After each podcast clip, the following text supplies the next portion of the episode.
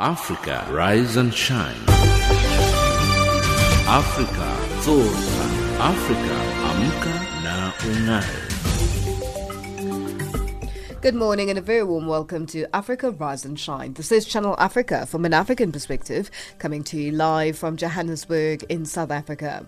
We are on DSTV's audio bouquet channel 802 and on www.channelafrica.co.za. I'm Lulu Gabu in studio with Anne Musa, Tabiso Lohoko and Figile Ngwati. In our top stories on Africa Rise and Shine at this hour, Ethiopia declared a six month state of emergency in its northern region following ongoing military confrontation between the federal military and the region's security forces. South Africa's deputy president cautions against linking race to corruption. In economics news, Namibia's deputy minister of industrialization and trade says the country is interested in ensuring a profitable jobs created by the Peugeot Opel Assembly Namibia plant at Walvis Bay. And in sports news, Russian Daniil Medvedev progresses to the pre-quarters of the Paris Masters at the expense of Kevin Anderson. But first up, the news with Ann Musa. SABC News, independent and impartial. From an African perspective. Aman Musa, good morning. The U.S. Democratic Party candidate Joe Biden says he believes he has won enough votes to secure the presidency. He stopped short of declaring victory in Tuesday's election, saying all the votes are yet to be counted. I'm not here to declare that we've won, but I am here to report when the count is finished, we believe we will be the winners. President Donald Trump has meanwhile launched legal action in Michigan, Pennsylvania, and Georgia, calling for vote counting to be halted. A campaign official has accused Democrats of scheming to disenfranchise and dilute Republican votes. International observers say there is no evidence of widespread election fraud, but the president's lawyer, Rudy Giuliani, insists that counting in major cities was somehow rigged. This is a concerted effort of the crooks that run the Democrat Party. And you know these big city machines are crooked. You know that. 20 years, 30 years, 40 years, 50 years, 100 years of one party rule leads to corruption of all kinds. Opposition leaders in Ivory Coast have refused to disband their breakaway government despite being put under effective house arrest following a disputed presidential election. The country and its neighbor Guinea are experiencing parallel post election crises after their presidents both decided to run for a controversial third term in office, prompting fears of prolonged instability. The opposition boycotted Saturday's election and announced a rival administration after President Alassane Ouattara was declared the landslide winner. In Guinea, dozens of people have been killed in clashes between security forces and protesters in the lead up to and after the election that gave President Alpha Conde an overwhelming victory. The opposition has called for more protest and challenged the results in court. Another 1,712 new coronavirus cases have been recorded in South Africa in the past 24 hours, bringing the cumulative number to 730,548. The Health Department says the death toll now stands at 19,585 after another 46 people died of COVID 19 related complications. Meanwhile, a four week lockdown is coming into effect in England as nations across Europe fight to slow a second wave of coronavirus infections. The BBC's Ian Lloyd reports. England's second national lockdown has required non essential retailers, hairdressers, and leisure and entertainment venues to close. Pubs and restaurants have also been told to shut, although takeaways can stay open. From today, households can no longer mix indoors or in private gardens unless in a support bubble. A key message from the government is for people to stay at home and only leave for specific reasons, including education and work. The Prime Minister has told MPs that the lockdown will expire automatically on the 2nd of December. And finally, the final secondary school exams in Malawi have been cancelled after papers were leaked, prompting angry pupils to take to the streets in many parts of the country to protest. The cancellation affects the future of more than 154,000 pupils. The examinations board took the decision because the integrity of the exam could not be guaranteed after papers were widely shared online. The Malawi School Certificate of Education exams are held in June but were postponed after schools closed due to the COVID 19 pandemic. Nearly 40 pupils, along with a teacher and businessman, have been arrested for allegedly being in possession of papers. Two pupils were arrested over the riots which broke out after the exams were cancelled. That's the news headlines at 7:30 Central African Time. SABC News, independent and impartial. From an African perspective. Thank you, and it is 7.05 Central African time, and you're listening to Africa Rise and Shine. Ethiopia has declared a six-month state of emergency in its northern region. This follows an ongoing military confrontation between the federal military and the region's security forces. The government claims armed forces linked to the region's ruling party, the Tigray People's Liberation Front, attacked a government army base located in the region. The Tigray leadership says it doesn't recognize the leadership of Abiy Ahmed. The TPLF used to be part of Ethiopia's governing coalition before a rift emerged with the prime minister. Coletta Wanjohi got an update on the situation from Redwan Hussein, the state minister for foreign affairs, and is currently the spokesperson of the emergency committee formed to oversee the military operation. The attack on the national barracks was announced by the Prime Minister Abiy Ahmed. He says the political leadership of the Tigray region, the Tigray People's Liberation Front, has crossed the line and says the only solution now is military action against their armed forces. An emergency committee has been formed to oversee the military operation. The nature of the conflict is not between uh, Tigray versus the rest of Ethiopians. And this conflict is not between the Tigray region versus uh, the federal government. This conflict is um, between a very small group um, which has narrow vested interest, uh, which is hell bent to destabilize the national order um, and to attain and regain that is control uh, over the Ethiopian uh, political order.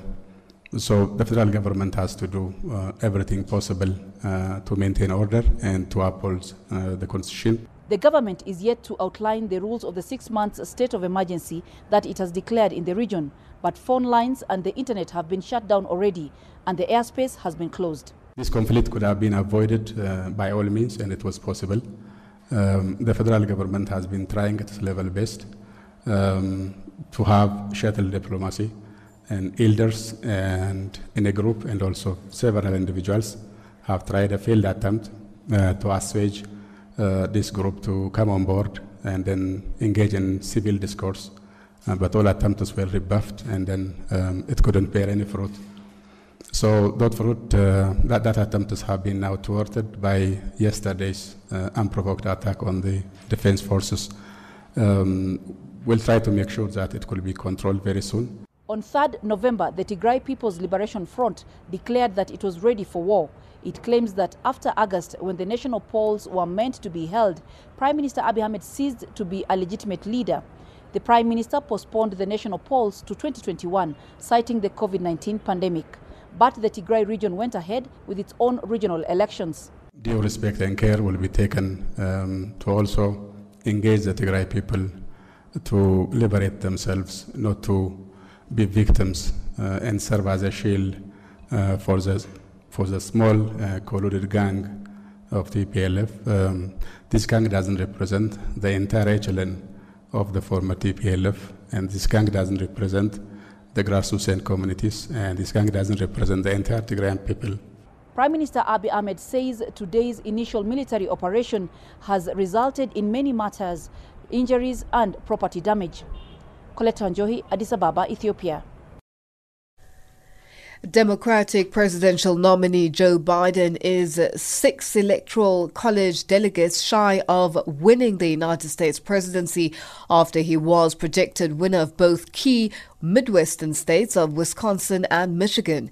With the ma- magic number of 270 delegates required to win the White House, Biden could seal his victory with a win in Nevada, where he holds a slight lead over incumbent President Donald Trump, whose campaign is seeking to challenge the voting process in several states, citing mail in ballot fraud without any evidence as the prospect increases of him becoming one term president. Sherwin Bryce Pease reports. Joe Biden's crucial victories in the Midwest has put him at 264 electoral college votes after local media also projected that he would win the state of Arizona, which hasn't voted for a Democrat since 1996. After a long night of counting, it's clear that we're winning enough states to reach 270 electoral votes needed to win the presidency. I'm not here to declare that we've won, but I am here to report when the count is finished, we believe we will be the winners. Prompting the Trump campaign to dispatch the president's personal lawyer Rudy Giuliani to the critical state of Pennsylvania, where the incumbent's lead continues to shrink as mail in ballot votes are processed as per state law. The Republican leader's campaign is also seeking the courts to intervene in the state of Michigan, while they're expected to lodge a call for a recount in the state of Wisconsin, where Biden appears to have prevailed by about 20,000 votes. While all of you thought there was some kind of legitimate count going on here in Philadelphia, it was totally illegitimate. So we went back to court, and we went before a Democrat judge. No need to tell you what the result in Philadelphia is if you're before a Democrat judge obviously a political hack, who doesn't know the meaning of the word observe. Observe means to be able to look. Not a single Republican has been able to look at any one of these mail ballots. They could be from Mars as far as we're concerned. Biden, for his part, has called for all ballots to be counted and addressed his supporters late Wednesday, just as the series of lawsuits from the Trump campaign emerged. With all the votes counted, we have won Wisconsin by 20,000 votes, virtually the same margin that President Trump won that state four years ago. In Michigan, we lead by over 35,000 votes, and it's growing. A substantially bigger margin than President Trump won Michigan in 2016. Michigan will complete its vote soon, maybe as early as today and I feel very good about Pennsylvania. Now, every vote must be counted. No one's going to take our democracy away from us. Not now, not ever. America's come too far. America's fought too many battles. America's endured too much to ever let that happen. We, the people, will not be silenced. We, the people, will not be bullied. We, the people, will not surrender. While mail in ballots are outstanding in several states, Biden also has a slight edge of around 8,000 votes in Nevada, which, if sustained, could put him over the top. Trump continues to hold an advantage in Georgia, North Carolina, Pennsylvania, and Alaska, states that, were he to win them all, would still not put him over 270 electoral college delegates required to retain the White House. I'm Sherwin Bryce Pease in New York. Across the globe, every second, there's always a breaking story. Coletta Wanjohi for Channel Africa Radio in Ethiopia's capital, Addis Ababa. Reporting for Channel Africa, I am Hilda Kekelwa in Zambia. Our cutting edge and hard hitting journalism leaves no stone unturned, giving you the whole picture every time. George Muhango, Channel Africa, Blantyre. Reporting for Channel Africa, this is Moki Kindzeka in Yaoundé. From an African perspective, listen to Channel Africa in English, Kiswahili, French, Silozi, Portuguese, and Chinyanja, informing the world about Africa. Join us every day and know what is happening around you. Channel Africa. I am an African. I owe my being to the hills and the valleys, the mountains and the glades, the rivers, the deserts, the trees, the flowers, the seas, and the ever-changing seasons that define the face of our native land.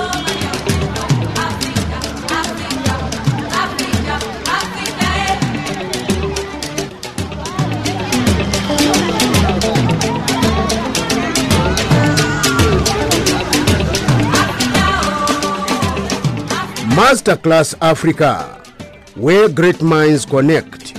An explorative one on one talk show that seeks to tackle issues of leadership and consciousness on the African continent and around the world. Masterclass comes to you every Fridays, 8 o'clock to 9 o'clock Central African Time.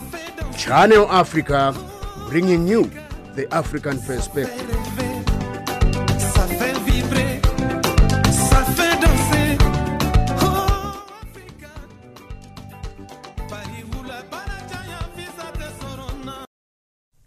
It's 7.15 Central African time and you're listening to Africa Rise and Shine, coming to you live from Johannesburg in South Africa.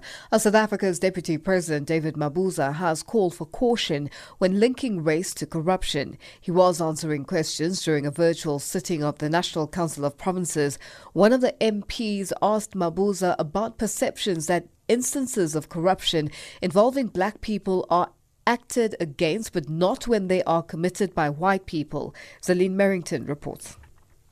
A member of the EFF, Mmabatho Mokause, asked the Deputy President about an investigation at Eskom that cleared the Chief Operations Officer Jan Oberholzer of corruption allegations. Deputy President, we run the risk in this country of making corruption synonymous with black people because when allegations of corruption and maladministration are raised against white people, they're swept under the carpet. It is a fact that John Oppenholzer was a shareholder in Stefanutti Stocks, a company that received over 1 billion rand uh, deputy president overpayment from Eskom. And he participated in taking a decision about paying Stefanutti Stocks. But Mabuza says the investigation into the matter cleared Oberholzer. He cautioned against attaching race to corruption. It is a very unfortunate um, uh, perception that uh, corruption seems to be synonymous with uh, blacks. It's a very heavy loaded statement. Uh, as members, I think we should be wary of such statements because very divisive. Let us follow corruption. Let us not give corruption a color. When asked about what can be done to avoid racial tensions from flaring up, like those seen at Senekal in the Free State recently, Mabuza called on all citizens to calm racial unrest where it occurs. We must focus on three key aspects, namely consensus values that shape our nationhood, ensuring that we work towards economic inclusion and collective action in resolving social issues that confront us as a nation. The session degenerated for a few minutes when DA MP Shanela Baskagni said the EFF leadership went to Senekal to sow more division in the town. We went to court to go and defend what belongs to the South African government. Honorable- White Honorable African Chair. government comes back and lie. Which ground, Mokause? Who the hell are you, Mokause? VBS as well. Go find VBS as well. Nana, Nana, your language. Nana, your language. Nana, language. Language, Where Nana. is the mute button? Nana, mute them, mute all of Where them. is Mute the them. mute button? You. Order. Order. Mabuza called for cool heads to prevail. Careful that we don't bring the sentiments of Senekal into the house. I can see that uh, we're old enough and we are given the responsibility of leading the country, and we must not degenerate into that crisis ourselves. That report by Zaline Merrington. Over 1 million South African learners are expected to sit for the matric examination today, the largest group in our country's history. The Department of Basic Education is administering a combined examination with both full time and part time learners. Over 616,000 are full time candidates writing their final examinations for the first time. The rest were meant to write exams in June, but those were postponed due to the COVID 19 pandemic. Angela Bulana filed this report. 17 year old Umpile Muhatli says she's ready for her exams. We went on a camp last week, which was very productive and it helped because we were learning day and night. Matric learners write their first major paper today when they sit for English Paper 1. The SABC has been tracking Umpile's progress since July this year. She was uneasy about the exams, saying that the disruptions caused by the COVID 19 pandemic had thrown her off balance. But now, after going for a matric camp last week, she says she's raring to go. I didn't have more explanation on geopolitical part of it, climatology, like the chapters, but now it was cleared out and we looked into question papers, past question papers, and yeah, they cleared everything. This year's final exam is different. Over 1 million candidates are sitting for the exam, but only 616,000 are full time candidates writing for the first time. This is because those who had planned to rewrite exams to improve their marks earlier this year weren't able to do so. So, this is a combined exam for June and November. Learner organization COSAS is pleased that the Department of Basic Education did its best to make sure learners were ready. Spokesperson Douglas Ngubeni. We are grateful that the Department of Basic Education has went an extra mile in ensuring that the syllabus is completed. Our learners are going to sit in an exam in a state of readiness. Our learners are ready to sit for those exams, provided the fact that catch-up programs were made by the Department of Basic Education. Our advice to the class of 2020 is that they should not study hard, rather study smart. Basil Manuel of the Teacher Union Naptosa says it's tragic how the class of 2020 lost out on the simple pleasures of being in matric. Well, the hard thing about matric this year, upon reflection, well, there were so many things that were hard. Think about the uncertainty, the abnormality, being robbed of your last year of childhood, the simple things like the matric farewell, the fun of simply being a child. Then the anxiety, yes, the anxiety and the pressure and the stress was heightened because of work not done, work not covered. Did we do enough? However, School Governing Bodies Federation FEDSAS says while it's been difficult for the class of 2020, they've also gained more skills. FEDSAS chairperson Paul Colditz says this year's matrics had to learn to use technology and self-study techniques unlike any of their predecessors. There are important lessons that can be learned uh, by the education system from the experience we've had this year. For example, the increased use of technology, to catapult us into the fourth industrial revolution. Personally, I think that this year's matrics will be better equipped to further their studies at tertiary institutions and also in the workplace uh, because of the exposure they've had to technology, to distance learning. The Department of Basic Education has assured the country that the examination papers will retain the same standards as other years as the syllabus was completed. It says the examination papers were set two years ago. That report by Angela Bulwana.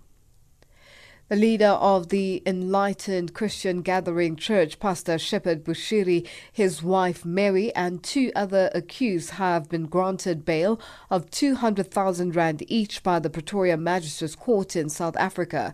They have been in custody for almost three weeks. The four accused are facing fraud, corruption, and money laundering charges. Scores of Bushiri's supporters have gathered outside court in anticipation of the imminent release of the accused. Maluti Obuseng filed this report. The bail conditions include reporting to the nearest police station every Monday and Friday. The pastor must also hand over the title deeds to his Centurion home valued at over 5 million rand. Magistrate Tandi Teledi outlines the bail conditions. Accused number four and number five are to report to their nearest SAPS office every Monday and Friday between 6 in the morning and 6 in the evening are completely barred from traveling outside of the borders of the Republic of South Africa. They can only travel within the Gauteng and Northwest provinces. Accused number four and five are to hand over an original title deed of a property that is jointly owned by them. Teledi further said, should the Bushiris fail to adhere to their bail conditions, their property will be forfeited to the state. Should either of them abscond, this property shall be deemed forfeited to the state. The original title deed shall be handed to the National Prosecuting Authority's Assets for Future Unit for safekeeping on or before the 5th of November 2020 at 6 in the afternoon. Accused number 4 and 5 are barred from disposing of the property as mentioned above or obtaining any new title deed for the said property until when this case is finalized. Meanwhile, the National Prosecuting Authority NPA says it notes and respects the decision of the Pretoria Magistrate Court to grant Enlightened Christian Gathering Church ECG leader Shepherd Bushiri, his wife Mary Zetu Mudolo, and Landiwe Ntlokwana bail. NPA regional spokesperson Lumka Mahanjana. We take note of the comments and judgment made by the presiding officer and we respect the decision of the court. Meanwhile, Bushiri's supporters say they've always known that he would be granted bail. These supporters are adamant that he is innocent. We are so, so happy in the mighty name of this day. Oh yes, where's the devil now? Where is the enemy now? Victory is always guaranteed. Oh, yes. In the mighty name of oh, Enemy, you are a liar. Devil, you are a liar. You will never. Bushiri is an oracle of You said you are happy. No comments. You said you are happy. No comments. We are so happy. No one can stand on the hands of God. When God is spoken, is spoken. No one can prevent it. No one can even block it. It's done. Meanwhile, incredible happenings church leader Paseka Mboro Motsoeneng was whisked away by the police as ECG church leader Shepherd Bushiri's followers attempted to attack him. However, Motsoeneng had this to say shortly before he was taken away by police. The release of bail, it doesn't mean to say the case is over. He's given a chance, we will prepare for the trial. In the meantime, we'll be looking into uh, following the principles of the Word of God, looking into the, the previous people I came with, with issues uh, who were victims, still on that course, standing with them, changing their lives spiritually, economically. Wila Mudolo, the only accused who was not granted bail, will now make his application on Friday. I am Maluti Ubuseng in Pretoria.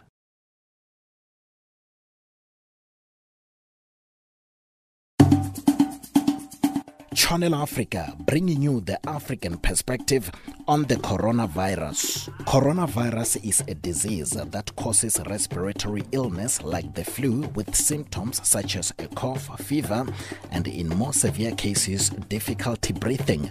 You can protect yourself by washing your hands frequently, avoiding touching your face, and avoiding close contact one meter or three feet with people who are unwell. If you suspect to have contracted COVID 19, contact the relevant health authorities in your area. Keep listening to Channel Africa. The African perspective will keep you updated on the latest on the coronavirus.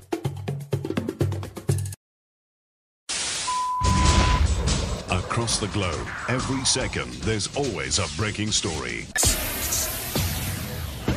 What we want to achieve is a healthy and vibrant economy which can ensure full employment to our people. The government concurs with the views of the Black Economic Empowerment Council report that it is now necessary to make our policies on black economic empowerment more explicit. Last May, I asked constituencies at NEDLAC to discuss youth employment incentives. I'm pleased that discussions have been concluded and that agreement has been reached on key principles. We are on an ambitious drive to industrialize, to attract investment, and to create more jobs for the youth of our country. They don't have jobs. I've tried looking for a job for it's a year and a half now. The challenges were experience and the, the level of education which I have.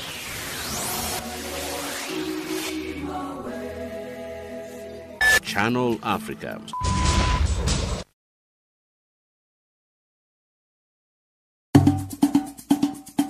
Channel Africa, bringing you the African perspective on the coronavirus. Coronavirus is a disease that causes respiratory illness like the flu with symptoms such as a cough, fever, and in more severe cases, difficulty breathing. You can protect yourself by washing your hands frequently, avoiding touching your face, and avoiding close contact one meter or three feet with people who are unwell.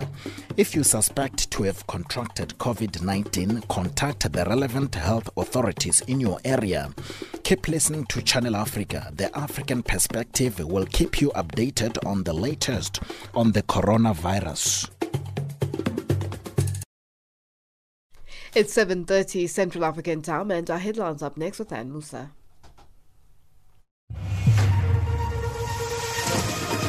SABC News. Independent and impartial. From an African perspective.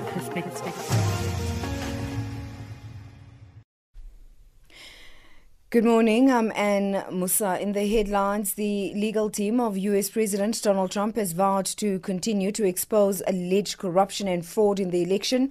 The Trump campaign has filed lawsuits in the critical states of Michigan, Pennsylvania, and Georgia, as well as demanding a recount in Wisconsin. Opposition leaders in Ivory Coast have refused to disband their breakaway government despite being put under effective house arrest following a disputed presidential election. And the final secondary school exams in Malawi have been cancelled after papers were leaked, prompting angry pupils to take to the streets in many parts of the country to protest. Those are the stories making headlines. SABC News. Independent and impartial. From an African perspective.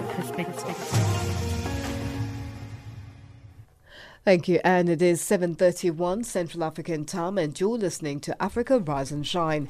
Coming to you live from Johannesburg in South Africa on DSTV's audio bouquet channel 802 and on www.channelafrica.co.za. The recent approval of an immunotherapy cancer medicine for a wider range of cancers offers renewed hope for South African patients battling the dreaded disease. Immunotherapy is an innovative new form of treatment that enlists the body's own immune system to fight cancer. It is one of the most exciting developments in the oncology field and can reduce the need for major treatments such as chemotherapy. Cancer patient Joanne Kogan, who di- was diagnosed with stage 4 meta- metastatic lung cancer in 2018, now joins us on the line to share with us how this breakthrough cancer treatment has changed her life. Good morning, Joanne, and thank you for joining us on Africa Rise and Shine. Good morning, lady. Now, Joanne, firstly, how did your diagnosis come about? And please tell us more about the type of cancer that you have. I had a general feeling of being unwell over a couple of months, which I ignored. Um, tired, extreme tired. I had discomfort in my left side, my upper left side. You put it down to lifestyle, being overworked. Um, in time, I, uh, I had a, lesion ruptured on my liver. The lung, lung cancer had spread to my liver and adrenal glands um, and a, a, lesion ruptured, which resulted in me being hospitalized, and that was where they discovered the lung cancer. Now, um, but, but, mm, please go ahead. Sorry. Go ahead. By the stage it had spread from my lungs to my liver, uh, as I said, pancreas, adrenal glands. I was, I was told to go home and you know prepared to die. That must have been a scary feeling to be told that. Now, talk us through your journey on immunotherapy cancer treatment. When did you start the treatment and how has it helped you? I was diagnosed in early November uh, 2018. Um, one of the doctors suggested chemotherapy, which was not uh, it was not something we readily wanted to go through. Um, my husband did some inquiries and he found out about the doctor in Johannesburg, Dr. Rappaport, um, who we managed to we managed to get an appointment to see him. He started me on immunotherapy in December 2018. Uh, by the time I started, I was really ill. I, was, could not walk into his rooms unaided. Um, the treatment is every three weeks. You have an infusion for approximately an hour. I would say after the first treatment, there was a marked improvement in my health. So at the time I first started, I was bedridden, and within two treatments, I was walking into the rooms unaided, still ill, but you know, more I was up and about as opposed to being completely bedridden. Hmm. Now, let's reflect on the benefits of this type of treatment compared to other forms, like uh, the chemotherapy, for instance. How different has uh, you've just uh, touched on the fact that uh, within uh, two uh, treatments you're already, you know, feeling much better than you had in a very long time. I'm sure with everyone's experience, it, it's totally different. Yes, I am fortunate not to have had chemotherapy or radiation. My my treatment uh, there was a general and gradual progression towards better health. What I see uh, with people undergoing chemotherapy and radiation, particularly, there are strong side effects, which I, I'm fortunate I had very little side effects to immunotherapy. Um, I only got better, as I said. Chemotherapy seems to be more invasive and harsh on the body. Now, Joanne, my, your immunotherapy, um, you know, uh, I'm sure it is your one of your wishes to to see it becoming more widely available and uh, being advocated by doctors. So, what's the current situation in terms of who gets to be put on this kind of treatment? Is it um, if you inquire as as, as an individual, or um, you know, are doctors now uh, telling their patients about uh, this uh, therapy?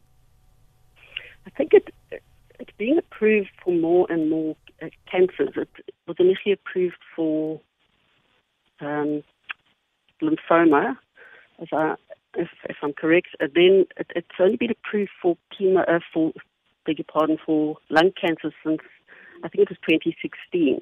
So it's as the drug gets approved, um, it's not. It doesn't apply for every single cancer. There's also certain it does not work for every single individual either.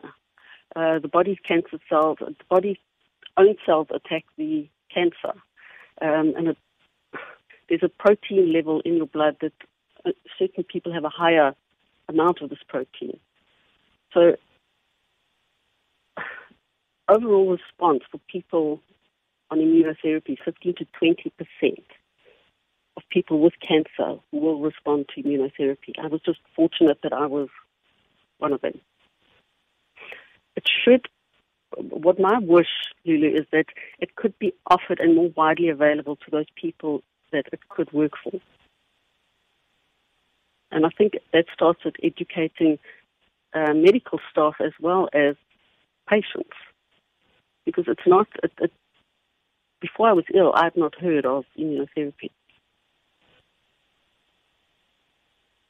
Joanne, in terms of uh, the cost implications, uh, what kind of costs, uh, um, uh, you know, without giving away too much information on what, on what you and your family have uh, gone through uh, with the financial impact of this type of cancer treatment, the immunotherapy, what sort of costs are, are, are you know, patients who do qualify looking at?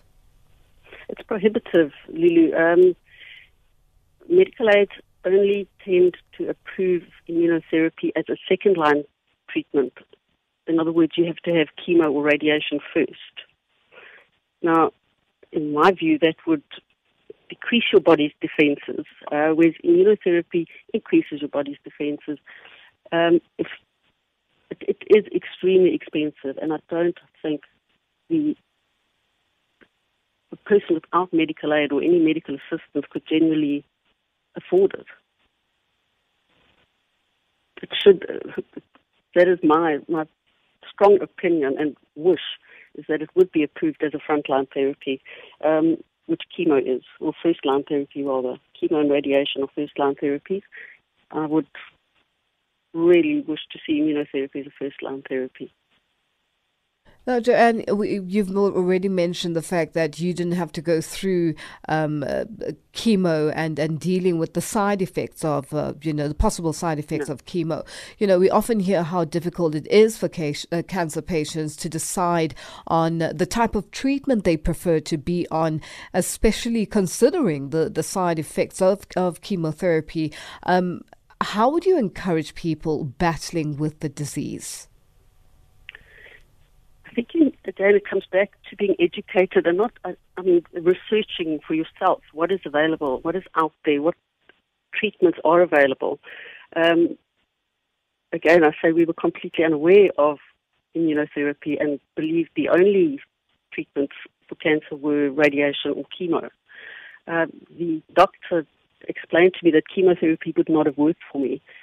Then you you start researching yourself. My husband, in fact, I was I was too ill, but he did all the research, and this led us to the professor who indicated that there was alternate treatment, uh, which he told me uh, right at the outset. He believed firmly that it would help me.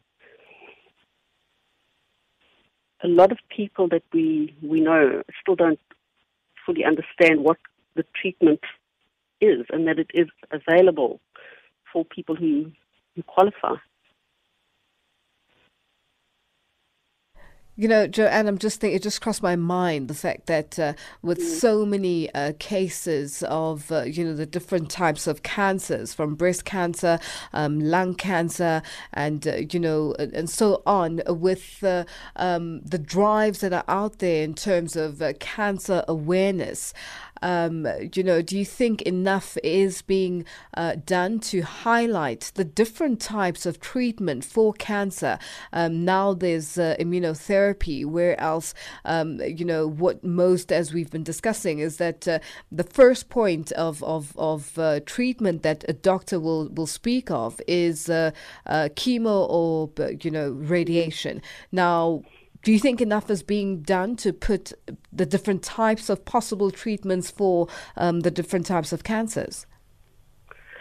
I don't. Uh, no, to answer your question, I don't think enough is being done.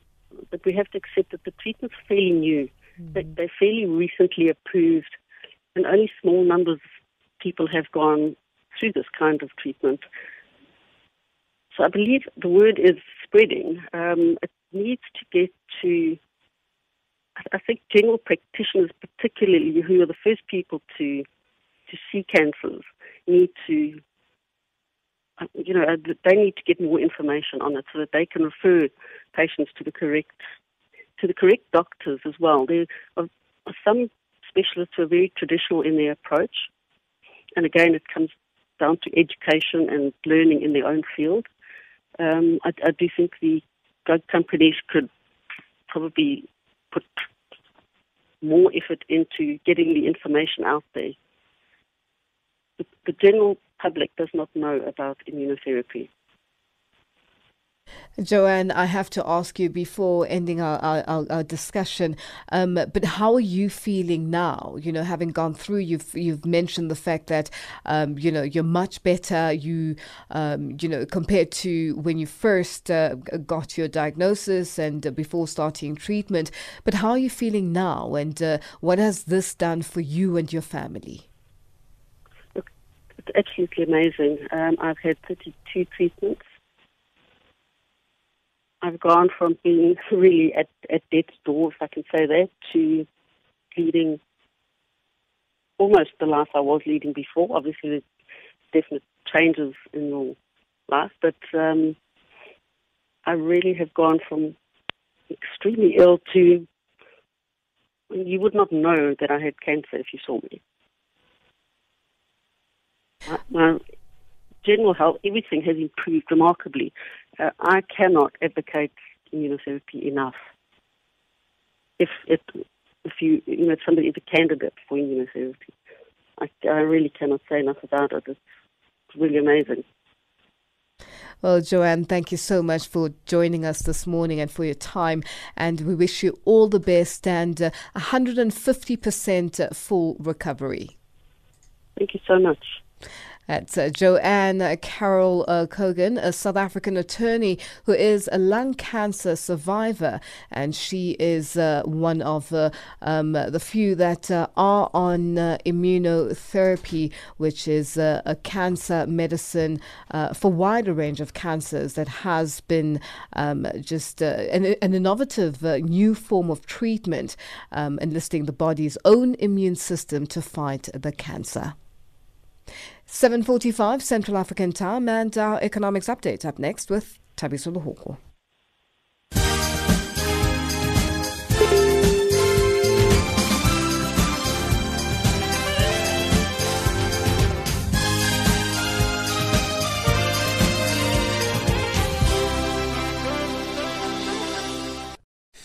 Thanks to Lulu and good morning. The African Development Bank has approved an emergency assistance relief package of 440,000 US dollars to fund ongoing humanitarian and emergency relief efforts in areas hit by floods in South Sudan and Sudan. AFDB country manager for South Sudan, Benedict Kanu, said more than 100 people died through the disaster in the country with about 25,000 internally displaced.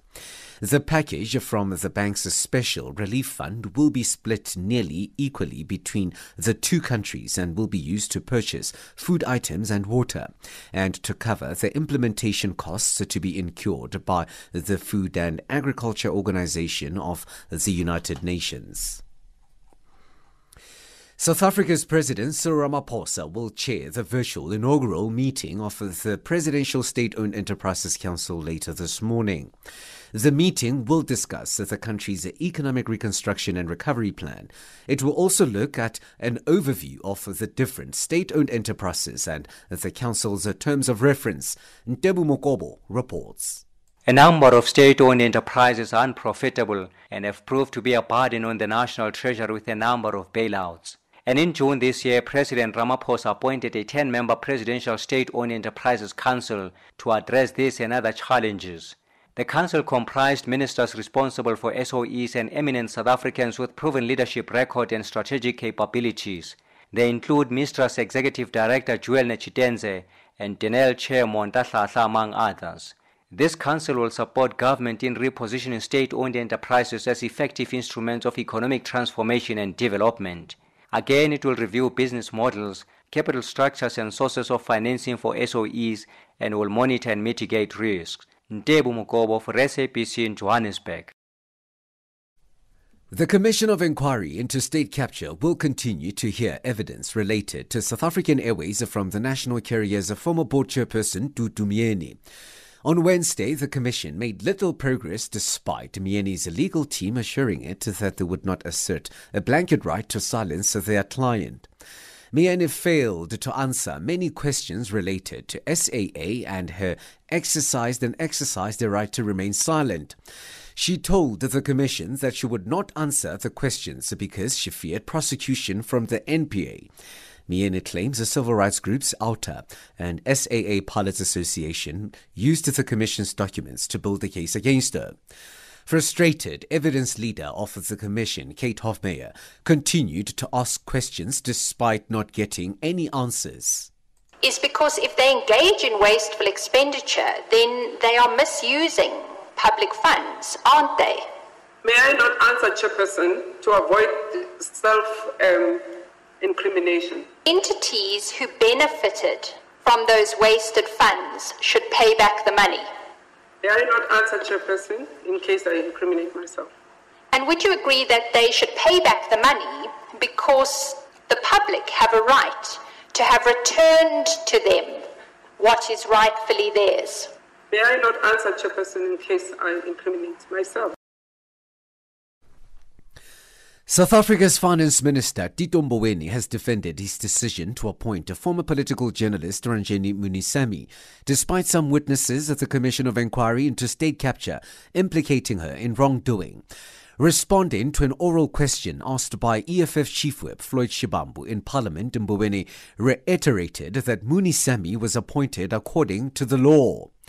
Munusamy is accused of receiving more than 9,000 US dollars from a secret slush fund allegedly used by state security crime intelligence officers to finance a vehicle. However, Mboweni says Munusamy's explanation about allegations against her is enough for him not to doubt her competency. He, however, says should new evidence be provided to him disputing her version, Munusamy will be shown the door. I have satisfied myself in terms of the facts before me that uh, until such time that any finding has been done, I don't see. In fact, I've gone through the matter quite systematically. When I was interviewing her for the job, I asked her questions regarding that, and uh, I am satisfied that uh, she can work in the office, highly competent, and be able to do her job very well. If she was going to be found somehow to have committed a wrongdoing to obviously uh, be marched out of my office. But for now, I have no reason not to work there. She's highly competent. October has marked the best month of uh, Kenya's private sector since the outbreak of coronavirus. The month saw businesses continue to adapt to the effects of relaxed movement restrictions, as the latest Purchasing Managers Index from Stanbic Bank indicates that business output and the number of new orders recorded the fastest growth since the index began in 2014. The US dollar is trading at 382.73 Nigerian naira, 11.30 Botswana pula, 107.90 Kenyan shilling and 20.57 Zambian kwacha. In BRICS currencies, in Brazil, one US dollar costs 5 real 71, Russia 78 rubles 52, India 74 rupees 44, China 6 yuan 67 and in South Africa a dollar is changing hands at 16 rand 6. The US dollar is also trading at 76 pence to the British pound and 85 cents to euro. Looking at commodities, gold is trading at $1,908 and platinum at 871 dollars per ounce, while Brent crude oil is at $40.77 a barrel. This is Channel Africa.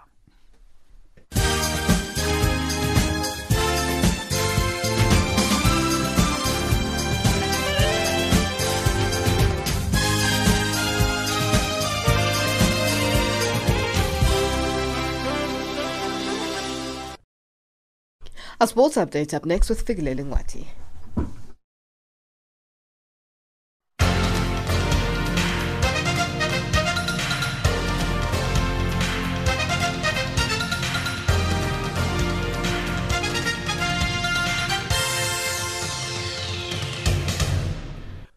In our sports update, we begin with football news. A gale of confusion has enveloped the 2021 AFCON qualifier between the Super Eagles and Leone Stars of Sierra Leone over whether fans will be allowed in the Samuel Ogbemudia Stadium in Benin City to watch the match or not. The president of the Nigeria Football Federation, the NFF, Amaju Pinnick, on Monday urged football loving fans in Benin to grace the arena and support the national team to victory. But a directive by the Minister of Youth and Sports Development, Sunday Dare, last night said no fans will be allowed to attend the match in line with the COVID 19 protocols. South Africa's supermarket giant Spar are calling on the South Africans to help youth by taking part in the first virtual Mr. Price Foundation Challenge on the 5th of December, of which Spar are proud partner. The fundraising event is calling on cyclists and runners, professional and amateur, to join the virtual challenge to raise funds to help break the cycle of poverty and inequality in South Africa through its education and skills development. So what the Mr. Price Foundation did, they got together with Spar and they saw the success of the Spar Women's Virtual Challenge held earlier this year, and they decided to have the cycle event as a virtual challenge, and they added a running event as well. So this will take place, and the much needed funds will go towards the Mr. Price Foundation, of which Jumpstart is an important beneficiary. And I'm just so excited that we are able to continue uh, giving unemployed youth of South Africa opportunities. In cricket news, Zimbabwe batsmen Brendan Taylor and Sean Williams moved into the ICC ODI rankings top 50 after scoring centuries during their recent three match ODI series in Pakistan. Taylor has progressed nine slots to 42nd position on the batting rankings after scoring 204 runs in the series, including a knock of 112 in the first match. Williams, meanwhile, advanced 12 places to 46th position with his 197 runs, which included an unbeaten 118 in the final match, which Zimbabwe won in Super Over. And finally, tennis news world number five, Russian Daniil Medvedev progressed to the pre-quarters of the Rolex Paris Masters after his opponent Kevin Anderson withdrew midway because of an injury. The moment of anticlimax arrived during the tie break for the opening set. That's a sport news this hour.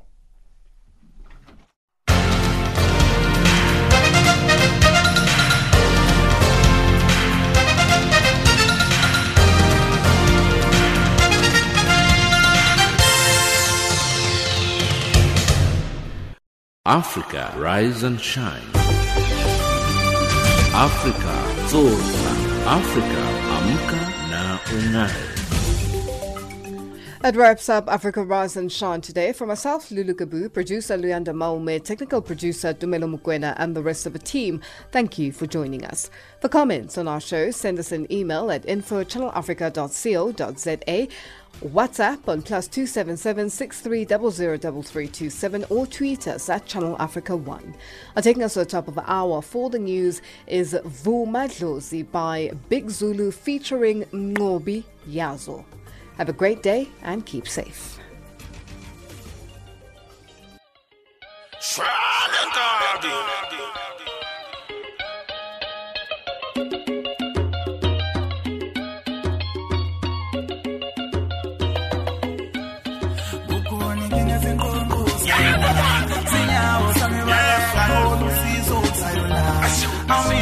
Ukuphumelela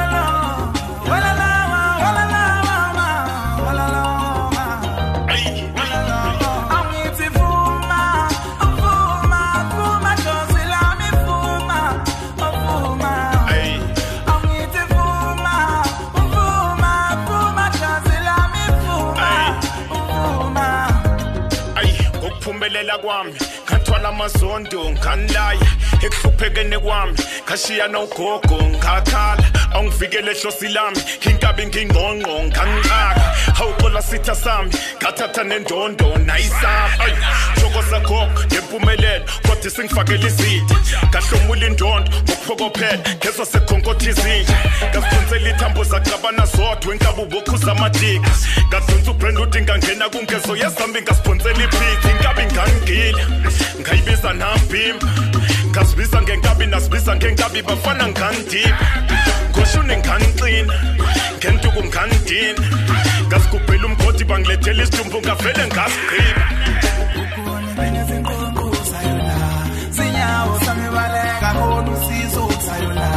Awumina angakumela walala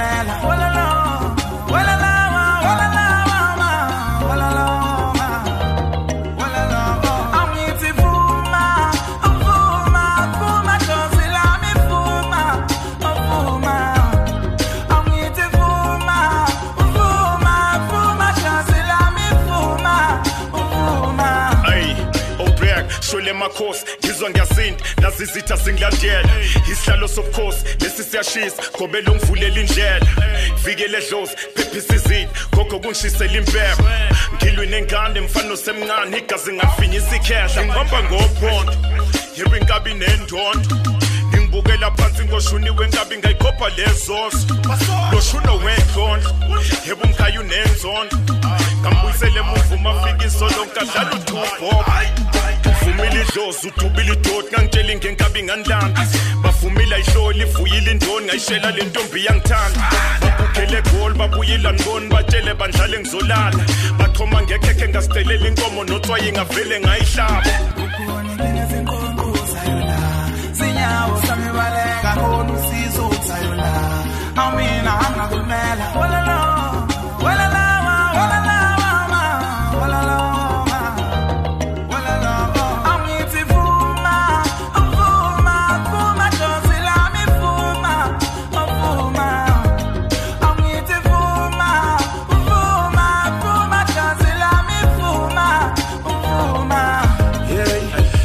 zofika sebedubile zoyibiza sebevukile le nkabi sebeyivumile yangena bayibiza ubadumile zogeza sebegezile ngenduku sebegugile. Bacutha ngemkhonto-ke baphela amandla yenkabi kade indlulile ngazala ngabi kwanashiwe ngabamba zaqina nganiqina nganifaka esibayeni nganiqobela inyama nakhala ngenzipho nganikhipha ngagadla nganithinta nalile ngathatha ngakhipha ngakhwifa. Nganika ubrenudi nachamela isoka washayilo sikhathi ngamkhipha.